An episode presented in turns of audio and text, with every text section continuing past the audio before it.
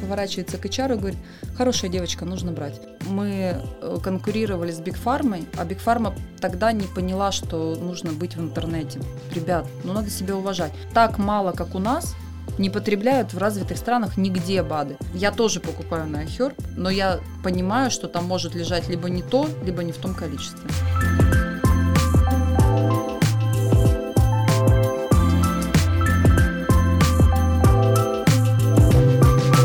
Всем привет! Это подкаст «Мама, я в рекламе». Меня зовут Филиппова Елена, я директор по маркетингу российского холдинга «Аквион Капитал Рус». Меня зовут Таня Протонина, я все так же отвечаю за продажи на рекламном рынке, в рекламном агентстве. И со мной Анна Ярош. А я все еще работаю в digital фарме, поэтому сегодня будет горячо, точно. Да, да, сегодня будет горячо. Мы рассчитываем, если не на fighting, то хотя бы повысить свое знание о фарм-рынке России и не только. Все по любви, какой файтинг. Вот и посмотрим. А, в общем, подписывайтесь на наш подкаст. Если вы нас слушаете в Яндекс Музыке, поставьте сердечко, чтобы потом не пропускать выпуски. Пишите нам комментарии в iTunes. В описании будет ссылка на Facebook, Telegram. Приходите к нам везде. И мы начинаем. Лена, расскажи, пожалуйста, про Аквион, чтобы люди, которые не знают про фарму, про российскую фарму, стали более просвещенными. А, я работаю на данный момент э, в управляющей компании холдинга Аквион Капитал Рус, и в сам холдинг входит несколько компаний. Э, это фармацевтический завод ВТФ, это крупнейший контрактный производитель биологически активных добавок в России. Это компания Аквион, это фармацевтическая компания. У нас есть э, продуктовый портфель в части гинекологии, урологии, а также противопростудная линейка. Это EdTech-проект, называется «Интернет-урок». Это онлайн-школа дистанционного образования. А, есть э, компания РРТ. Она занимается консалтингом в нефтехимии и нефтепереработке. А, есть фестиваль науки и технологий «Гик-пикник». А еще группа компаний, владеющих складскими помещениями. Вот такой у нас диверсифицированный бизнес. Я 15 лет работаю в холдинге. Сейчас многие скажут, как это скучно, пресно, неинтересно, что ты там делала 15 лет. Но на самом деле я безумно благодарна собственникам бизнеса, которые э, давали мне огромные кредиты доверия. И вот я уже на сегодняшний день занимаю пятую функциональную роль. То есть я в среднем по три года работаю на позиции. И каждый раз они мне предоставляли возможность узнавать что-то новое, э, бросали мне вызов и давали должности, в которых я честно не разбиралась в предмете, у меня не было э, достойного образования или какого-то опыта, бэкграунда. И я очень им за это благодарна. Я не побоюсь этого слова, что они большие мои наставники. А с чего ты начинала? Я из небольшого города из Западной Сибири переехала в Москву в июне 2005 года начала искать работу, а я круглая отличница, золотая медаль, красный диплом. И кажется, что все двери тебе открыты, когда тебе 20 лет, ты думаешь, что сейчас э, все будут смотреть на твое образование, но на самом деле это вообще никому не важно. Э, я всех призываю, если нас будут слушать студенты, пожалуйста, учитесь, получайте какой-то опыт э, в течение своей э, студенческой жизни. Э, очень было сложно. Первые годы в Москве были действительно непростыми. Э, я проработала э, в течение года в одной компании для того, чтобы просто получить на очень маленькую зарплату, просто получить какой-то опыт. Э, и через год у меня я уходила и выбирала между двумя компаниями. Одна была компания Ferrero, все знают mm-hmm. шоколадки. А вторая компания, где я проходила собеседование, как раз была Квион.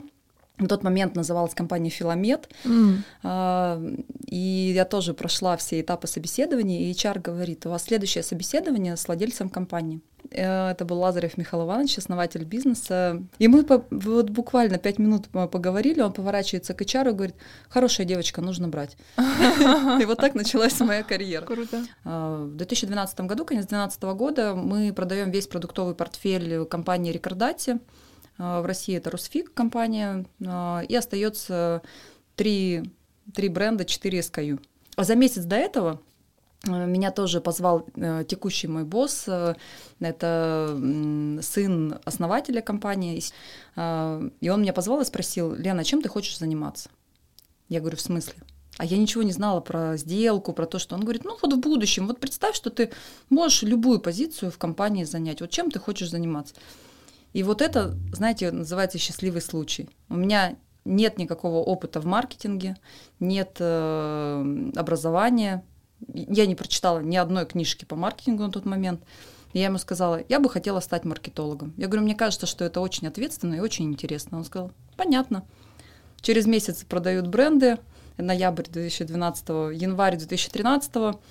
Uh, у нас остается вместо 120 человек в офисе 20, из них половина это бэк-офис, курьеры, секретари, бухгалтерия, 10 это Э, люди, которые чем-то занимались когда-то и нас просто оставили. Остальное, ну, весь маркетинг перешел в рекордате, да. весь Филфорс и все э, то есть людей продают вместе с препаратами? Чаще всего да, но это не, как бы не так. Э, тебе компания та делает офер и делает всегда плюс там 20% к твоей зарплате. То есть и тебе ты говоришь, спасибо, что продали. Да, да, и все на самом деле счастливы в этот момент. И так я начала заниматься двумя продуктами. Это спиратон и пригнатон. Э, в эти продукты никто не верил, и поэтому мне их отдали. Мы его ланчевали только в 2012 году, все эти продукты. Э, с ними походили представители, но так как при, до этого представители работали с терапевтами, с педиатрами, тут тебе бац, гинекологи и урологи, э, совершенно непростой матери- материал, я тебе могу сказать, для работы фармацевта, ну, представителя. В общем, а, ничего не получалось, и очень большой был негатив у самих представителей, у всех, и говорили, зачем нам эти продукты. И тогда я поняла, что это бренды без бюджетов. Я открыла Яндекс Директ и сделала первую контекстную рекламу. И мы с этой контекстной рекламой еще долго потом жили, да, по спиратону и пригнатону. А, на самом деле нам тогда повезло, потому что мы э, конкурировали с Big Фармой, а Big Pharma тогда не поняла, что нужно быть в интернете. Mm-hmm. То есть они действовали классически, это врачи, это конференции, выезды, там все, в общем. Это какой год примерно? Тринадцатый. Тринадцатый год. Это... И большая фарма еще не, не включилась. А, да? Если вы посмотрите, знаешь, у меня иногда сердце кровью обливается. Я вот смотрю, даже большие бренды на сегодняшний момент, ты открываешь сайт э, какой-нибудь продуктовый, а там разные шрифты, э, кнопки переходят, у них написано «купить», он переходит куда-то, там битая ссылка никакого тебе customer journey map, там вообще человек, вот он идет по странице и потом утыкается во что-то, а обратно не вернется никогда. Да. И, вот, и вот такой сайт, ну просто, ребят, ну надо себя уважать. А откройте тоже Максилак. Ой, я извиняюсь тоже. Я вот недавно, недавно просто его смотрела. Ну, понимаете, ну, ребят, ну так нельзя. Вот э, откройте мобильную версию. Ну, может быть, еще ничего в десктопе, но мы должны понимать, что у нас 80% приходит э, с мобильную версию. А, а если, а кстати, а если у вас есть э, мобильное приложение, то есть у вас есть десктоп, мобильное приложение, мобильная версия, то у вас две трети потребителей это мобилка. Да, да, да. То есть просто все всегда забывают. Шикарно, ребят, ну мы же живем в 21 веке. Ну, в общем, ладно, мы отвлеклись.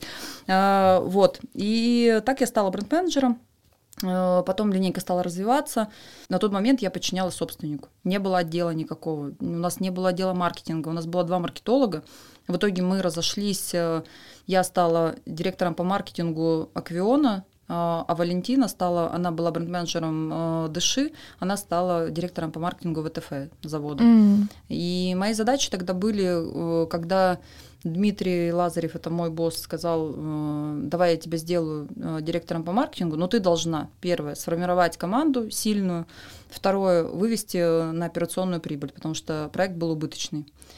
А, вот, и за два года я эти KPI выполнила. Мы сейчас э, с небольшой командой ребят делаем новый проект, так как у нас NDA, я не могу рассказать, но он на стыке информационных технологий, контента, биологически активных добавок и пищевой продукции. Вот, угу. так, вот такая смесь. Ну, с удовольствием могу по поговорить о чем-то. Например, о БАДах. Например, да. И первый вопрос. Что такое БАД? Ну, смотрите, а, биологически активная добавка. У нас есть э, технический регламент таможенного союза. У него есть такой документ решения на 48 странице. У нас есть все биологически активные вещества, которые вы можете положить в БАД и их э, дозировки, максимальная, минимальная. Э, в среднем у нас есть стопроцентная суточная потребность в каких-то витаминах, и э, до 300% ну, это обычно такое среднее правило, до 300, по некоторым есть исключения, до 300% вы можете положить БАД. Если больше 300%, это будет э, лекарственное средство. То есть у нас витамин mm. Е может быть и БАДом, и лекарственным средством. В зависимости от дозировки. Да. Мое мнение о биологически активном Я лояльный потребитель. То есть ты, ты сама используешь БАДы в своем рационе? Я в течение...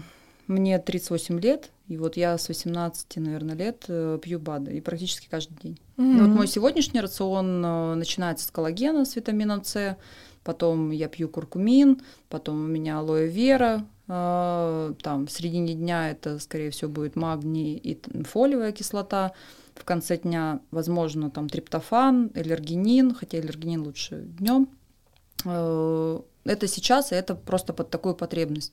БАДы можно продвигать у врачей? Как вот ты сейчас вообще оцениваешь их готовность воспринимать эту информацию? И вообще, как, как менялось э, это, скажем, информационное поле? Потому что есть определенные барьеры, с которыми э, там, врачи да, выходят.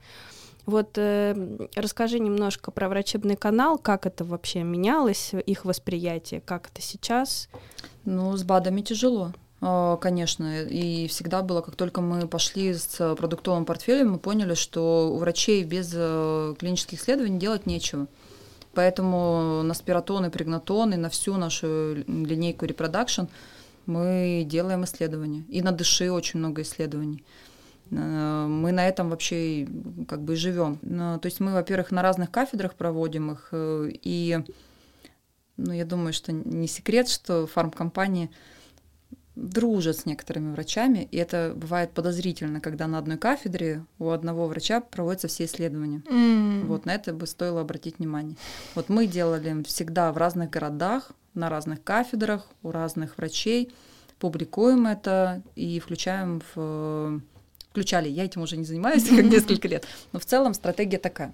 То есть я ее всегда придерживалась. Ну, то есть вы э, все-таки раб- работаете с каналом э, традиционно врачебным, используя всякие эти клинические исследования, то есть у вас это э, по сей день история есть. Да, но в спиратон и пригнатон мы получаем данные, 50% э, покупают по назначению врача, 50% из-за того, что прочитали в интернете. Угу. Mm-hmm. Возвращаясь к теме, э, то, что вот ты озвучила, одну из многочисленных проблем фармы, да, я бы сюда включила еще дополнительные проблемы, связанные с маркетинговыми контрактами в аптеках и другими прекрасными штуками, о которых не знает э, простой смертный человек, о том, как на самом деле. Слушайте, я ну, уверена, что да? люди не знают о маркетинговых контрактах. Конечно. Они думают, что вот посмотрим на Татьяну Протонину, что добрый э, тетя фармацевт по собственному, А-а-а. исходя из собственной доброты, инициативы, инициативы увидев да. прекрасные Татьянины глаза, заменяет ей препарат или да. предлагает ей купить вот этот чудесный БАД, например. Да. А на самом деле, собственно... Ну, это боль, я могу да. сказать, конечно, в какой-то момент, э, мне кажется, так по ощущениям лет пять назад, аптечные сети стали э, на путь классического ритейла, да, как раньше делал Ашан, это листинги, тестовые периоды, бэк-маржа, вот угу. это все модные слова у них появились, СТМ, УСТМ. А вот для тех, кто не знает листинг, это что? Э, ну, смотрите, вот у вас э, как происходит, э, по крайней мере, для БАДов, для БАДовской компании российской. Просто приходит, когда Биг Фарма, там будут Вопросов другие разговоры. Угу. Хуже. Хуже будет, да? Конечно. Просто принесите много денег. ну, есть. Смотрите, вот у нас есть продукт, он стоит тысячу рублей на полке. Угу. Например, спиратон, он когда стоил около тысячи рублей. Вот мы приходим, в, например, в планету здоровья. Ой, ну мы с ними дружим, ну ладно. Э, вот, э, приходим, да, и мы говорим, «Э, Планета здоровья, пожалуйста, возьми наш Сператон. Он говорит, хорошо, вы должны за каждую аптеку заплатить 3 умноженное на розничную цену, то есть 3000 рублей. Мы хотим стать, например, в 10 аптек, да, 30 тысяч рублей. А и это... дальше. Но, это а просто там, фикс такой? А там тысячи, тысячи аптек, вот чтобы все понимали. Это фикс, Вообще да? в России, чтобы, ну, есть, чтобы было понимание, 62 тысячи аптек. Угу. Э, вот, да, ты фиксом платишь, потом у тебя есть тестовый период. Если за тестовый период у тебя не выкупается этот продукт, значит, у тебя просто без объяснения причин тебя выбрасывают. А, есть СТМ, собственные торговые марки. А, значит, аптечные сети понимают, какие продукты продаются, где легко переключить э, потребителя, делают аналогичный продукт. И когда вы приходите и спрашиваете полисорб, они вам говорят, у нас есть то же самое, только дешевле, называется полинорм, возьмите. Мгм. И это будет реально то же самое.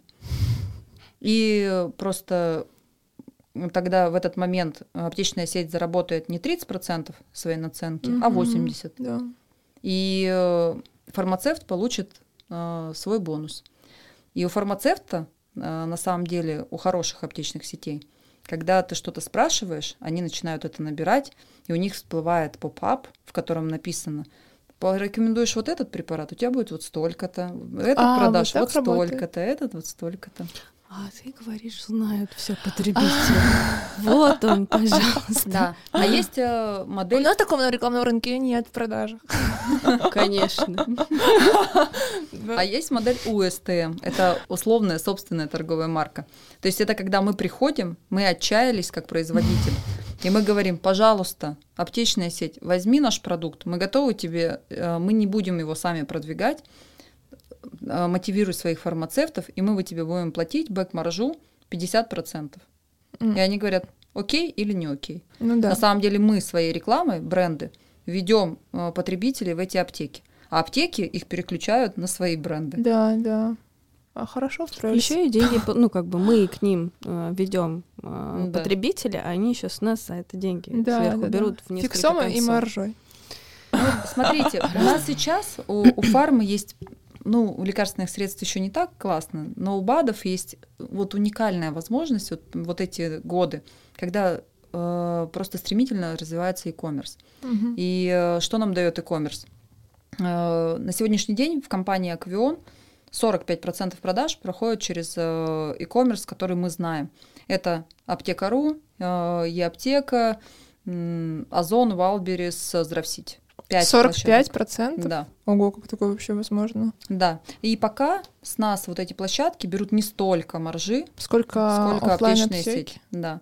Но в какой-то момент это, конечно... Поменяется. Ну, будет все то же самое. Да, в какой-то момент там будет 80% в онлайне, 20% в офлайне, и э, к нам придет э, Озон и скажет, ребят, ну, 30%.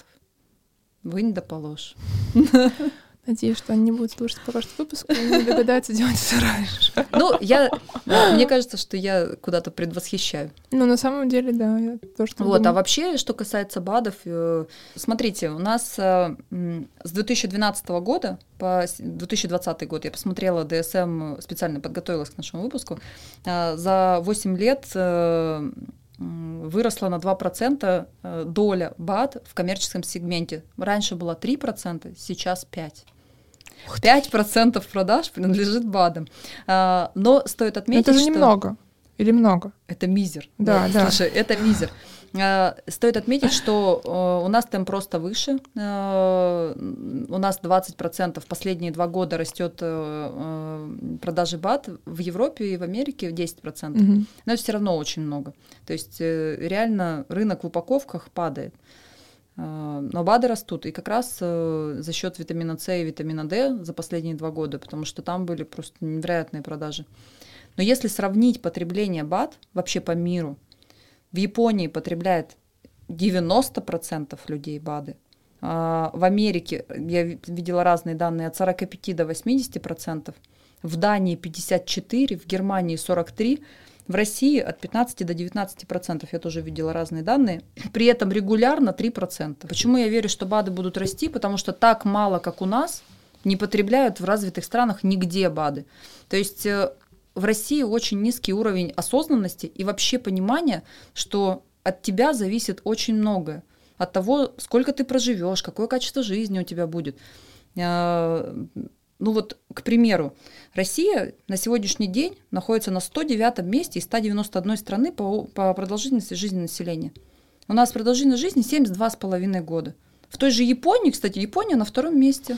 А говорят, кстати, что у них а, такой высокий уровень жизни, потому что рацион не меняется. Вот они как едят, условно, рис так у них организм привык э, из поколения в поколение к одной и той же пище, и все. А мы раньше репу, да, а сегодня Да, суши. да. Это-то.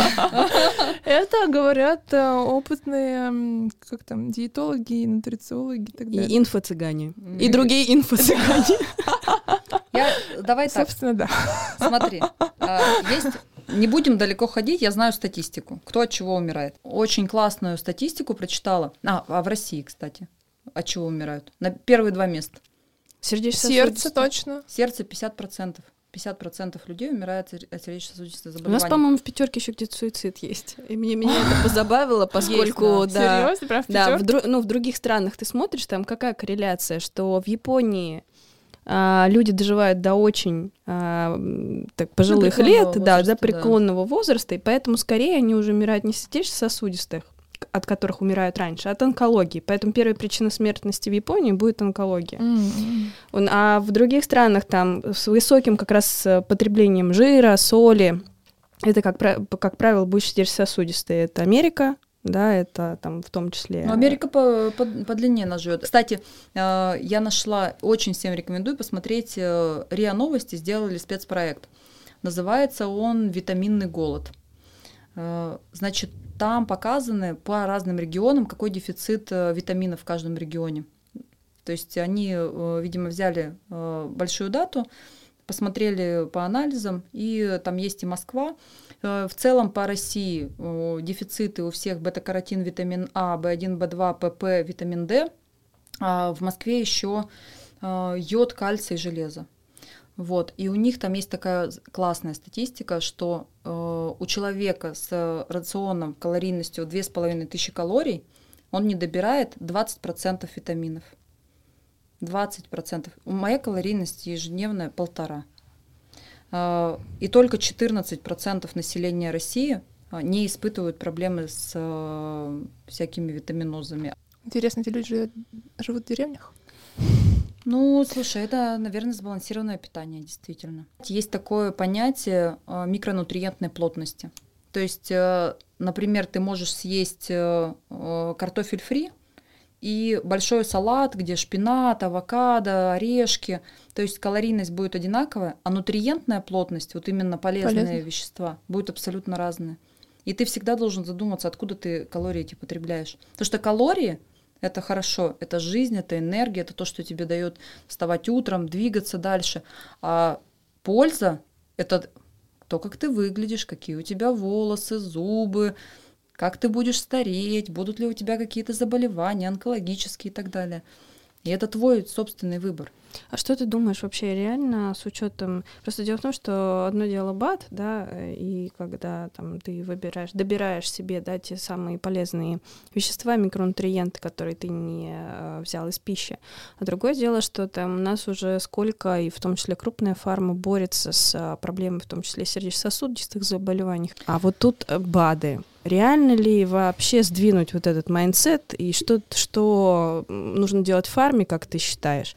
Ну, лично мое мнение, что на уровне государства должна быть пропаганда здорового образа жизни. Но основа должна закладываться в детстве. Вот те пищевые, пищевые привычки, которые мама с папой заложили, то, как они тебе говорили, занимайся спортом, а лучше не говорили, а делали сами, потому что дети не воспринимают на слух, они же смотрят на родителей.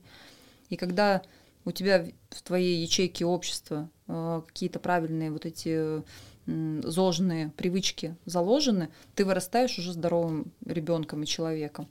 И вообще тоже есть статистика, что до 7 лет можно в ребенка что-то заложить, что такое хорошо, что такое плохо, все паттерны, как он дальше будет себя вести, а после 7 уже все.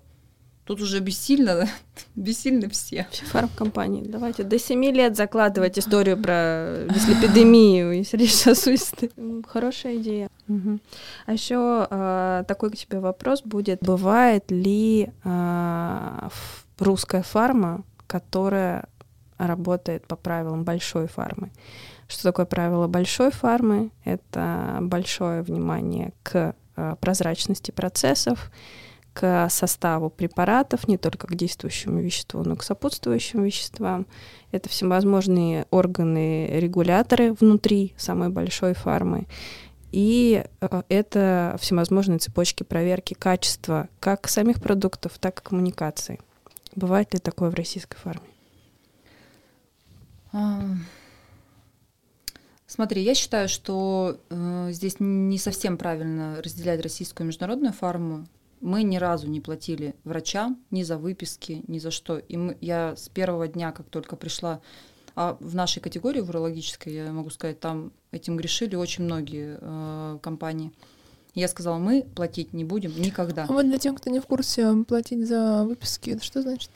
Ой, давай не топи. Ну, да все тоже, что и на рекламном рынке. Например, может, что значит заплатить Это за выписку? Это коррупционные схемы, благодаря которым препарат продается. Просто в этой ситуации потребитель становится загнанным в угол, пациент точнее. Он, э, ему может врач э, лоббировать какой-то препарат, который был проплачен, фармацевт лоббирует то, что с высокой маржинальностью. Ему только остается, что самообразовываться и вообще не доверять всем. Я поэтому и говорю, что да. главный скилл 21 э, века — это критическое мышление. Вот, потому что тебе нужно подумать. И основной тренд, который, мне кажется, сейчас набирает обороты, собственно, люди не просто так идут в Google, да, а, и а, пытаются дискутировать с врачом, а просто потому, что, во-первых, врач часто не образовывается самостоятельно, а во-вторых, потому что действительно ну, есть вопросики. Поэтому развивается вот этот тренд а, партнерской медицины, когда э, тебя призывают участвовать, думать да, о себе, о том, что тебе назначают, задавать вопросы. Потому что если раньше там врач незыблемо то, что он тебе выписал, ты идешь покупаешь, то сейчас там практически 80% людей проверяют эти назначения, прежде чем... А там агенты влияния, которых продаешь ты, Татьяна Братонина, и загоняешь наших пациентов в угол. Поэтому возвращаемся к критическому мышлению, да, что вот опять же, эм, например, репутационный менеджмент и агенты влияния в Биг Фарме невозможный инструмент для продвижения. То есть э, блогеру нельзя заплатить, э, чтобы он прорекламировал какой-нибудь препарат? В большой фарме такое практически невозможно. И, кстати, а, очень интересно, как мне кажется, сейчас рынок БАДов очень активно развивает iHerb. Вот, а, да, кстати, давайте тоже про это поговорим. Я вот, э, да, как раз хотела эту тему... Ну, как бы как он развивает? Давайте будем честны. А, что такое развитие рынка российского? Выручка iHerb, так, на секунду, я вот прям, меня сейчас понесет. Трансграничная торговля вредит нашему рынку. Потому что выручку, которую мы платим... Платим э, не в российскую. Мы платим не в российскую казну. Они не платят сюда никаких налогов. А, плюс я, конечно, я сама покупаю на iHerb, потому что там дешевле. Но... Э, И я. Да. А я нет. Несколько больших блоков, да, которые нужно обсудить. Э, на сегодняшний день 4, э, по-моему, с половиной миллиона человек из России Э, покупают? ежемесячно заходят на iHerb и что-то покупают. И средний чек там порядка 3000 рублей. То есть это больше, чем наш среднестатистический россиянин тратит в наших э, интернет-аптеках. Это первое. 4,5 миллиона – это как раз те несчастные 3%, которые пьют биологически активные добавки регулярно. То есть фактически мы очень большой бюджет переносим в трансграничную торговлю. Конечно, российский производитель никогда не сможет вам предложить точно такой же, такую же цену, как э, бренды на iHerb. Во-первых, это международные бренды, которые берут огромными э, объемами, то есть они ингредиенты закупают там тоннами, десятками тонн, и, конечно, им у них будет ниже цена. Это первое. Второе, они не платят таможенные пошлины. Мы сюда ввозим ингредиенты, чтобы вы все понимали, да, может быть, слушатели не знают, во всем мире все и российские производители, и европейские, и американские делают все из одного сырья. Оно либо китайское в основном, либо оно европейское. Но в Европе тоже нет больших заводов. Они тоже закупают из Китая. Просто они, закупая из Китая, отвечают за это качество. Они говорят, мы все проверим, если что-то будет не то, мы сами за это отвечаем. Они проводят исследования на свои компоненты, делают брендированные компоненты, и ты, когда этот бренд покупаешь какого-то, например, L-карнитин э, с торговой маркой Carnipure. Вот. Европейская. Это европейская, да. У него есть исследования уже, и ты, когда кладешь этот ингредиент к себе в продукт, ты можешь про эти исследования написать, да, потому что они действительно были проведены. Вот, поэтому iHerb Россию не развивает, налоги они здесь не платят. А плюс у нас был такой кейс, э, у нас э, есть директор по развитию в Аквионе, мы с ней обсуждали, я говорю, как они эти цены держат? Просто мы делаем... iHerb? Да, ну, не, iHerb — это marketplace. Ну, окей. У них есть STM. Вообще большие дилеры. Но в целом у, у них все просто топовые, там, не знаю, Salgar, Now, Nature's Bounty, mm-hmm. там, и, и поехали. Я говорю, как у них такие цены? Ну, просто... Она говорит, Лен, вот я себе покупала магний, и я посмотрела, она говорит, ну, не может в эту капсулу столько активки поместиться она сдала на анализы, и там было меньше активного вещества. Чем они писали? Да. Потому что у американцев разрешительная система, тебе можно все, пока тебя не найдут.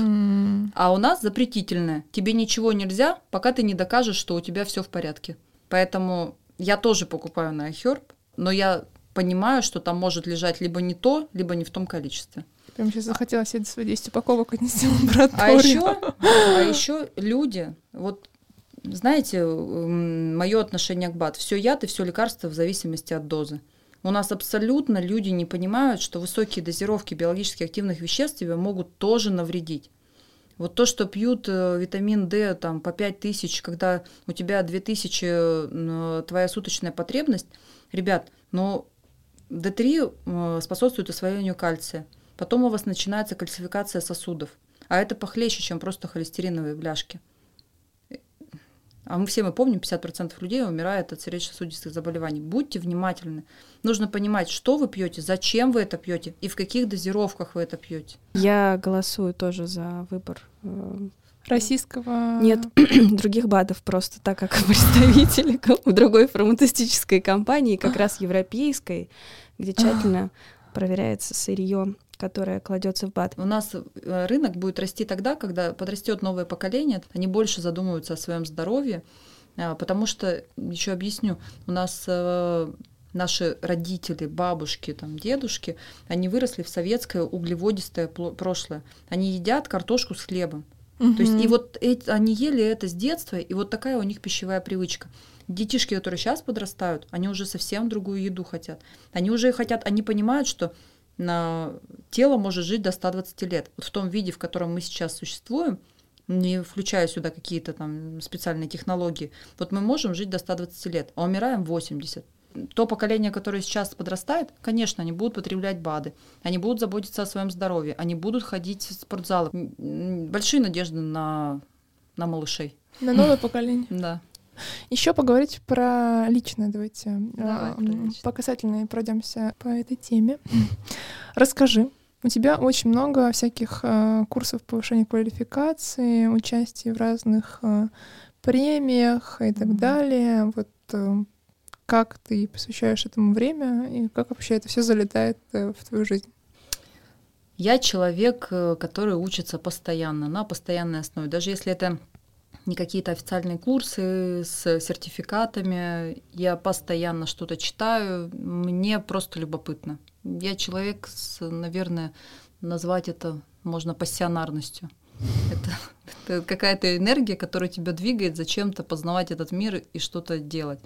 Хотя я не могу назвать себя каким-то медийным человеком, я абсолютно не, не продвигаю себя лично как бренд. Мне просто очень интересен этот мир, любопытен, и мне так хочется его жадно изучать и делиться своими знаниями хотя бы с близким кругом людей. Вот поэтому я учусь. В то же время у тебя не супер медийный Facebook, то есть ты не продвигаешь себя именно как персональный бренд, как ты долго, да. регулярно. Я вижу, что ты периодически делаешь посты из Инстаграма про какие-то больше education штуки. Вот э, почему так происходит? Тебе это неинтересно или... А, Тань, все просто, в сутках 24 часа. Я с удовольствием бы начала продвигать свой бренд, но я должна откуда-то это время вытащить.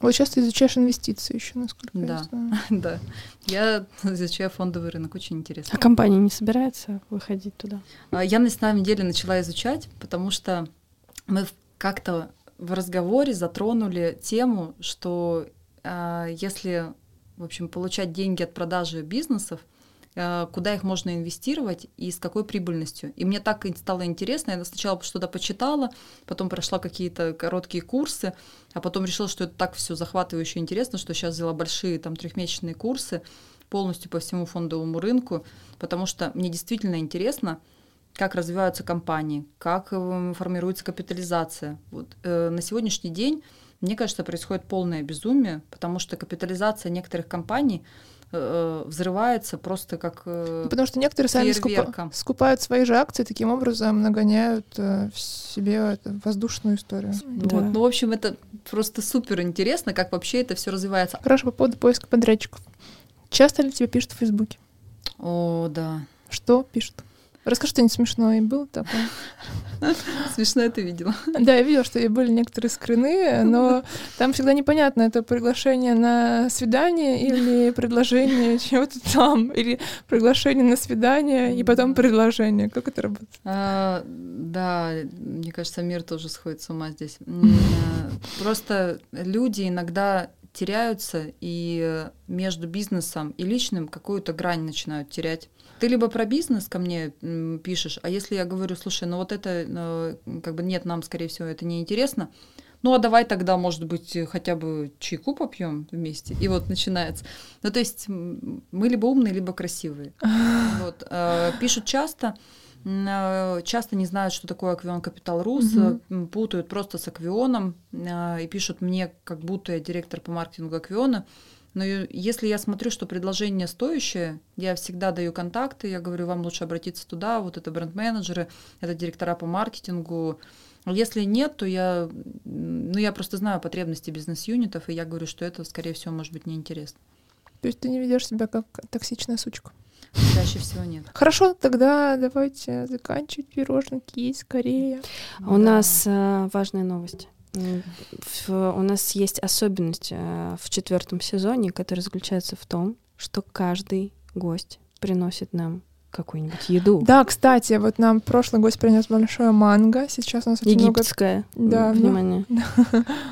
А сегодня Лена нам принесла кучу сладостей. И давайте вы тоже порадуете нас чем-нибудь сладким и вкусным и оставите приятный комментарий можно даже неприятные. Таня мне его перешлет, потому что все, что неприятное, обычно адресовано мне, а все, что сладенькое и приятное, адресовано Татьяне.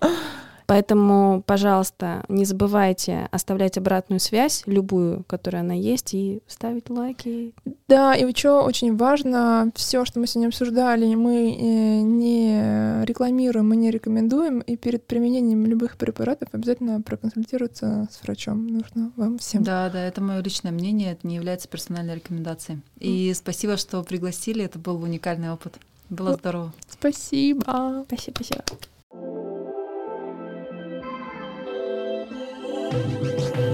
Спасибо, что дослушали нас до конца. Подписывайтесь на наш подкаст в iTunes, ставьте нравится в Яндекс Музыке, пишите комментарии, добавляйтесь к нам в Facebook, подписывайтесь в группу на Facebook и в Телеграм-канал. Ссылки будут в описании.